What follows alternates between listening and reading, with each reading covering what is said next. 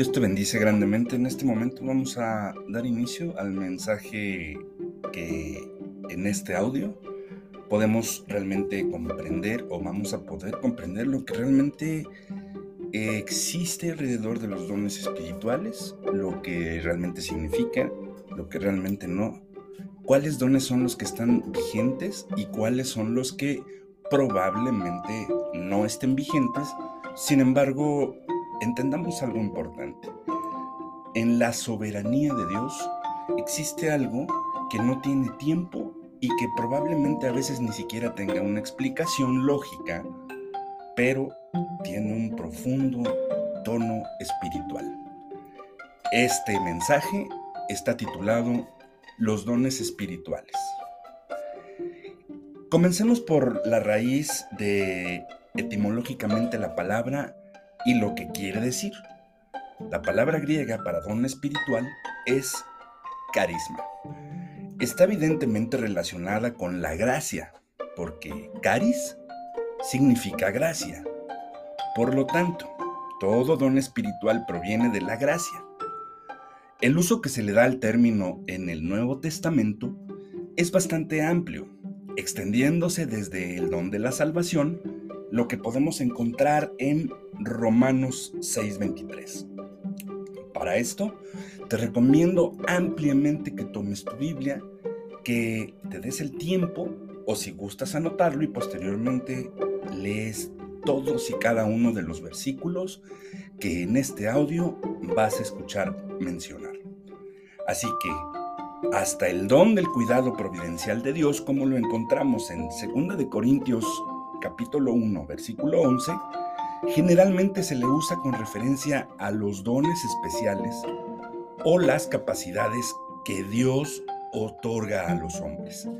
Y con la sola excepción de Primera de Pedro capítulo 4 versículo 10, en el Nuevo Testamento Pablo solo usa la palabra cuando se refiere a un don para el servicio. Pareciera incluir los talentos naturales con los que se nace como lo puedes leer en Efesios capítulo 4, donde se pone el énfasis en los hombres que tienen esta capacidad, como también los talentos sobrenaturales que se otorgan en el momento de la salvación, de manera que el don espiritual se puede definir como la capacidad para servir dada por Dios. Su origen está en Dios, se trata de una habilidad especial, ya sea natural o sobrenatural, y su fin es que rinda frutos en el servicio de su iglesia. Ahora veamos lo que no quiere decir. Primero, el don espiritual no es estrictamente un lugar de servicio o exclusivamente solo en la iglesia. El don es una capacidad o una habilidad y no el lugar donde se ejerce o una denominación cristiana en especial que lo puede usar de manera desordenada. Esto es algo que con frecuencia se confunde y con frecuencia se piensa que el don del pastor, por ejemplo, puede ser el mismo del pastorado. O sea, el lugar donde se ejerce la misión del pastor. Fundamentalmente, como punto número dos, es un don espiritual y no es un ministerio enfocado hacia un grupo social en particular. No existe el don espiritual de la obra entre la juventud o la niñez. Si lo hubiera, tendría que haber uno también para los ancianos. Y el autor nunca ha oído hablar de alguien manifestar tal don. Los niños, los jóvenes y los adultos y los ancianos, todos necesitan por igual el beneficio de los dones como pastor, maestro, etc. Recordemos que existen ministerios y también existen operaciones. Punto número 3. Estrictamente, algún ministerio especializado. No existe el don espiritual de escribir, el de la educación cristiana, por ejemplo. En las escrituras, el don de enseñar que se menciona puede ejercerse a través de la página escrita o del programa educacional de la iglesia. El don espiritual es la capacidad, no el lugar del ministerio, ni las personas hacia quienes está enfocado, ni el carácter especializado de los dones. Ahora vamos a entrar en materia directamente a la distribución de los dones. La distribución de los dones está sujeta a la dirección soberana del Espíritu Santo. Pero todas estas cosas las hace uno y el mismo Espíritu, repartiendo a cada uno en particular como Él quiere. Esto lo encuentras en 1 Corintios capítulo 12, versículo 11. Y quiere decir específicamente que no eres tú quien elige hablar en lenguas, y sobre todo que cuando expresas el Rasamarajaya, porque aquí no podríamos encontrar un don. Cuando tú ejerces el don de lenguas, debe existir una interpretación. Puedes encontrar en Corintios también las reglas para poder llevar a cabo este don y el orden que estableció el apóstol Pablo. Entonces, vamos a entender que Rajamarabasaya Karasentaraya no existe, es verdad. Cuando la persona habla inglés, francés, alemán, español, portugués, mandarín, entonces es una lengua o un idioma. Vamos a ver lo que dice Primera de Corintios 14. Ahí encontrarás específicamente el orden establecido por Dios a través del apóstol Pablo, porque recordemos que segunda de Timoteo 3:16 explica literalmente para qué sirve la palabra de Dios, para instruir y para corregir. Entonces, recuerda que Dios es un Dios de orden, y esto lo encuentras en Primera de Corintios 14:33. Y la Biblia en la traducción en lengua actual, porque a Dios no le gusta el desorden y el alboroto, sino la paz y el orden. Así se hizo una terrible costumbre en muchas de las iglesias actualmente. Existe alguien que puede hablar en lenguas, pero también debe existir alguien que por el espíritu, aún sin conocer el idioma, podría interpretarlas. Y esto se da enfrente de personas que realmente no hablan nuestro idioma o lengua, por ejemplo. Si tú leyeras a profundidad y tomas, tomases el estudio de hechos que tenemos aquí en nuestra iglesia, también entenderías claramente que hubo un momento histórico en donde ellos, los apóstoles, en el libro de los hechos, testificaron a otros en su idioma y ellos entendían. Pues entonces vemos que existe una serie de reglas y están ahí en la palabra de Dios que revelan que hay ciertas limitaciones en el método que emplea el Espíritu para la distribución. ¿Cuáles son estas limitaciones en cuanto a la gente? Como hemos expresado, el Espíritu Santo es quien otorga los dones al ser humano. El hombre puede colaborar en el desarrollo de los mismos, pero en última instancia, la fuente definitiva de todos los dones espirituales es el espíritu. Hay limitaciones en cuanto a su extensión. Resulta obvio que ninguna persona ostenta todos los dones espirituales, pero es igualmente cierto que todo cristiano puede tener y, ejercitar varios a la vez. Esto lo puedes encontrar en 1 de Pedro, capítulo 4, versículo 10. Además, no es necesario que todas las congregaciones tengan todos los dones o todos el mismo don de lenguas. Si como acabamos de decir, ningún creyente los posee todos. Hay limitaciones en cuanto al tiempo. Siendo que cada creyente no posee todos los dones, podría ser cierto que no todas las generaciones de creyentes poseen todos los dones tampoco. Y en efecto, las escrituras enseñan que el Espíritu no le ha dado todos los dones a cada una de las generaciones de creyentes. En la iglesia primitiva hubo dones iniciales de apóstol y profeta. Esto lo lees con detalle en Efesios capítulo 2, versículo 20. Necesariamente para poner, existieron para poner los fundamentos que no aparecen en los periodos posteriores de la edificación de la iglesia. Los contemporáneos de Jesús evidenciaron ciertos dones milagrosos del Espíritu que no fueron evidenciados por la generación siguiente. Esto lo puedes encontrar en Hechos, capítulo 2, versículos del 3 al 4. No es un argumento válido decir que todos los dones tienen que estar presentes en cada generación de la historia de la iglesia a fin de que ninguna generación de creyentes se vea desairada.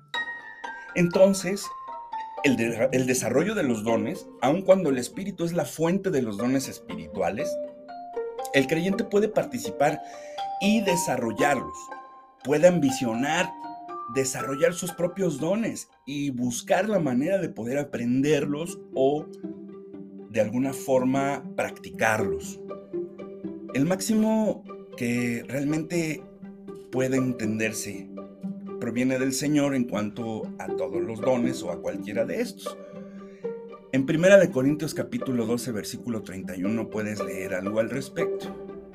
Anhelar los mejores dones no consiste en sentarte a esperar que por arte de magia surja la fe y que, y que sea suficiente para poder recibirlos como si te cayeran o llovieran del cielo. Recuerda que es el Espíritu Santo quien elige a quién repartirlos.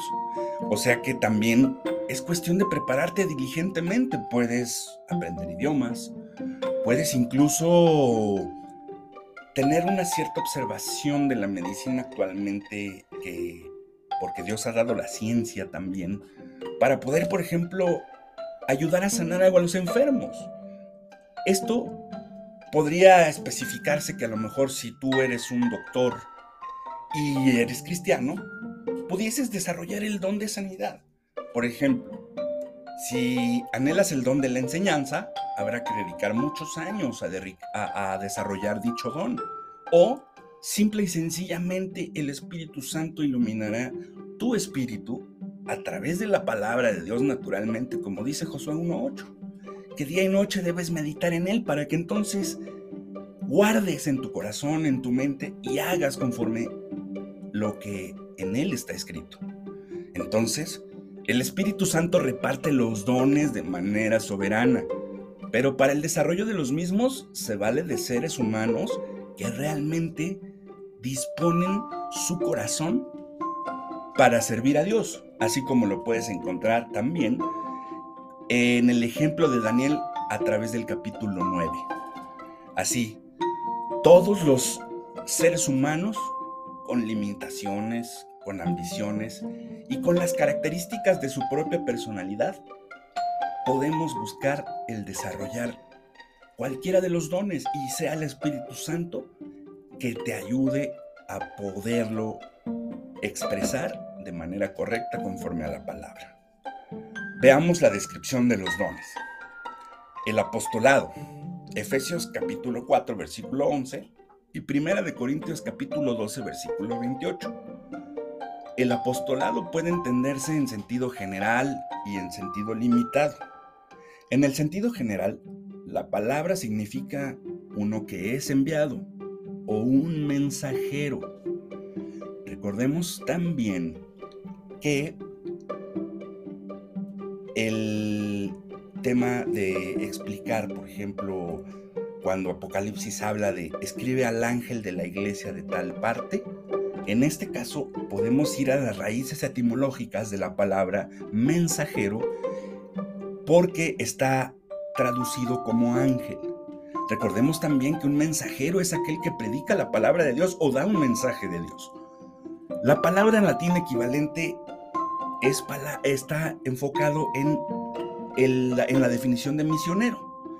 Es un sentido general que todo cristiano debería ser misionero o quizá apóstol, porque ha sido enviado al mundo con un testimonio. Epafrodito, por ejemplo, es un buen ejemplo. Y no te estoy diciendo que podría ser apóstol porque ahora te nombres o autonombres apóstol. más adelante entenderemos un poco más a profundidad y por qué se usa la palabra apóstol como vuestro mensajero. Esto lo encuentras en Filipenses capítulo 2 versículo 25. En el sentido escrito, especializado y restringido, el don del apostolado se refiere a los doce discípulos y tal vez algunos más como Pablo y Bernabé, lo que puedes encontrar en, el libro de los Hechos capítulo 14 versículo 14. Ellos fueron los dirigentes que colocaron los cimientos de la iglesia y sus credenciales fueron señales especiales. Léelo detenidamente en Efesios capítulo 2 versículo 20. Por cuanto se trata de un don que pertenecía al periodo primitivo de la historia de la iglesia, cuando se estaban colocando los fundamentos y este encuentra la necesidad del don que podemos, podemos darnos cuenta que cesó y evidentemente no se ha dado más el don del apostolado.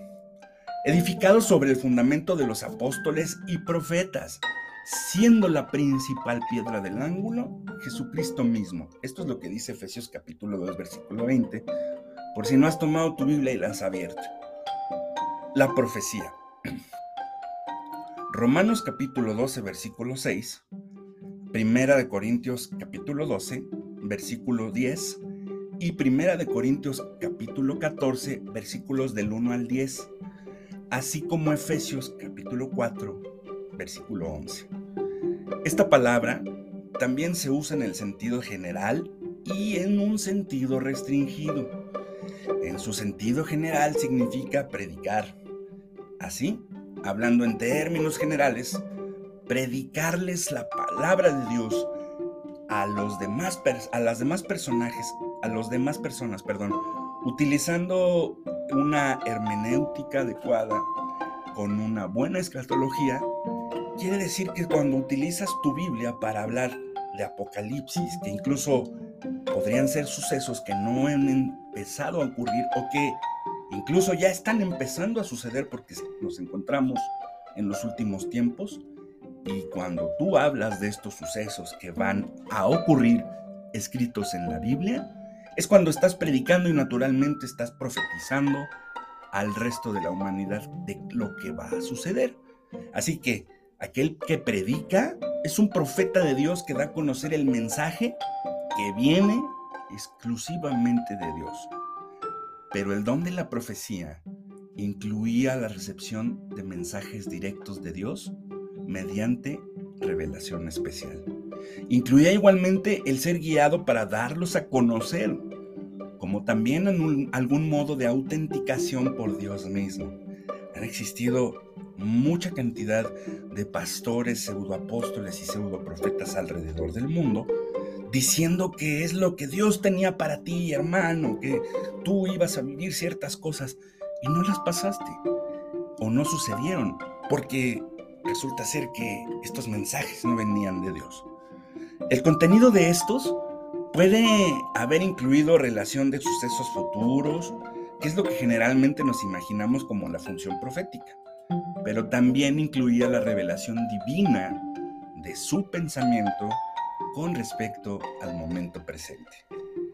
Este don también tuvo una duración limitada en el tiempo, porque su necesidad era evidente, mientras el Nuevo Testamento estaba siendo escrito. Pero cesó una vez que se completaron todos los libros del mismo. El mensaje de Dios adquirió forma escrita y ya no se agregó ninguna revelación nueva aparte de lo que estaba escrito. Es posible que el don de profecía haya sido repartido en forma bastante amplia en la época del Nuevo Testamento, aun cuando las escrituras solo mencionan a unos cuantos profetas de forma específica. De Jerusalén hasta Antioquía o Antioquia, hubo profetas que predijeron que habría hambre. Uno de, los profetas eh, fue llamado Agabo. Y esto lo encuentras en Hechos capítulo 11, versículos del 27 al 28. También se menciona que hubo profetas en la iglesia de Antioquía. Hechos capítulo 13, versículo 1. Y Felipe tenía cuatro hijas que poseían, que poseían perdón, el don de la profecía, y esto lo puedes leer en Hechos capítulo 21, versículo 9. En la iglesia de Corinto, los profetas ocupaban un lugar prominente también. Esto lo puedes leer en Primera de Corintios capítulo 14 veamos, perdón, el don de sanidad. Esto lo puedes leer a profundidad en 1 Corintios capítulo 12, versículo 9, 1 Corintios 12, 28 y 12, 30. Y también el de hacer milagros, que lo lees también en 1 Corintios capítulo 12, versículo 28. Es la capacidad que consiste en realizar señales especiales Pablo ejercitó dicho don en Éfeso, cuando realizó curaciones milagrosas. Esto lo lees en Hechos 19, del, 19, 11 y 12. Sin embargo, a pesar de que tenía el don de hacer milagros, no consideró que debía usarlo en el caso de Pafrodito. Esto lo lees en Filipenses 2.27. Ni en el de Timoteo, primera de Timoteo 5.23 el don de la sanidad parece constituir una categoría especial dentro del don más amplio de hacer milagros. Ejemplo del don de hacer milagros que no sea la curación física es la ceguera provocado a Elimas, el mago en Pafos, Chipre, por Pablo, durante su primer viaje misionero, que puedes leer en Hechos 13, versículo 11.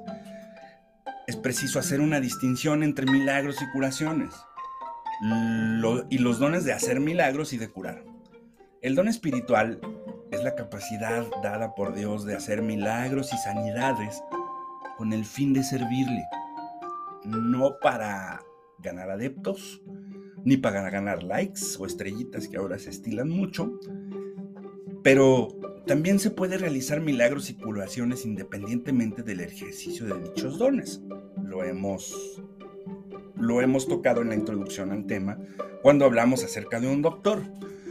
El milagro de la señal física que acompañó a la recepción del Espíritu en Hechos 4:31 no tiene relación alguna con el ejercicio del don correspondiente de parte de ninguna persona. El milagro de la curación de Eneas en Lida pareciera ser el resultado de que Pedro ejercía el don de la curación, Hechos 9:34, mientras que el acto de volver a la vida a Dorcas por el mismo Pedro puede no haber sido como resultado del ejercicio de este don, sino resultado directamente de la oración elevada a Dios, como lo ves en Hechos 9:40. Así entonces, no se puede decir que todo milagro o toda curación es el resultado del ejercicio del don respectivo. En consecuencia, no resulta que si se considera que los dones de milagro y de curación son temporales, se está diciendo que Dios entonces ya no hace milagros ni cura enfermos actualmente. No, se está diciendo simplemente que el Espíritu ya no da estos dones a cualquier persona, porque el propósito especial para el que fueron dados originalmente, o sea, para autenticar el mensaje oral de los profetas, probablemente ya no tendría vigencia. Sin embargo, oramos, pedimos por nuestros enfermos, y Dios nos permite recobrar nuestra salud o la salud de aquellos que, por los que estamos pidiendo. Así, la demostración histórica de que los dones de curación y de hacer milagros han cesado por cuanto el mensaje ya ha sido autenticado, lo ha hecho eficazmente B.B. Warfield en su libro Quantified Miracles o Milagros Falsos.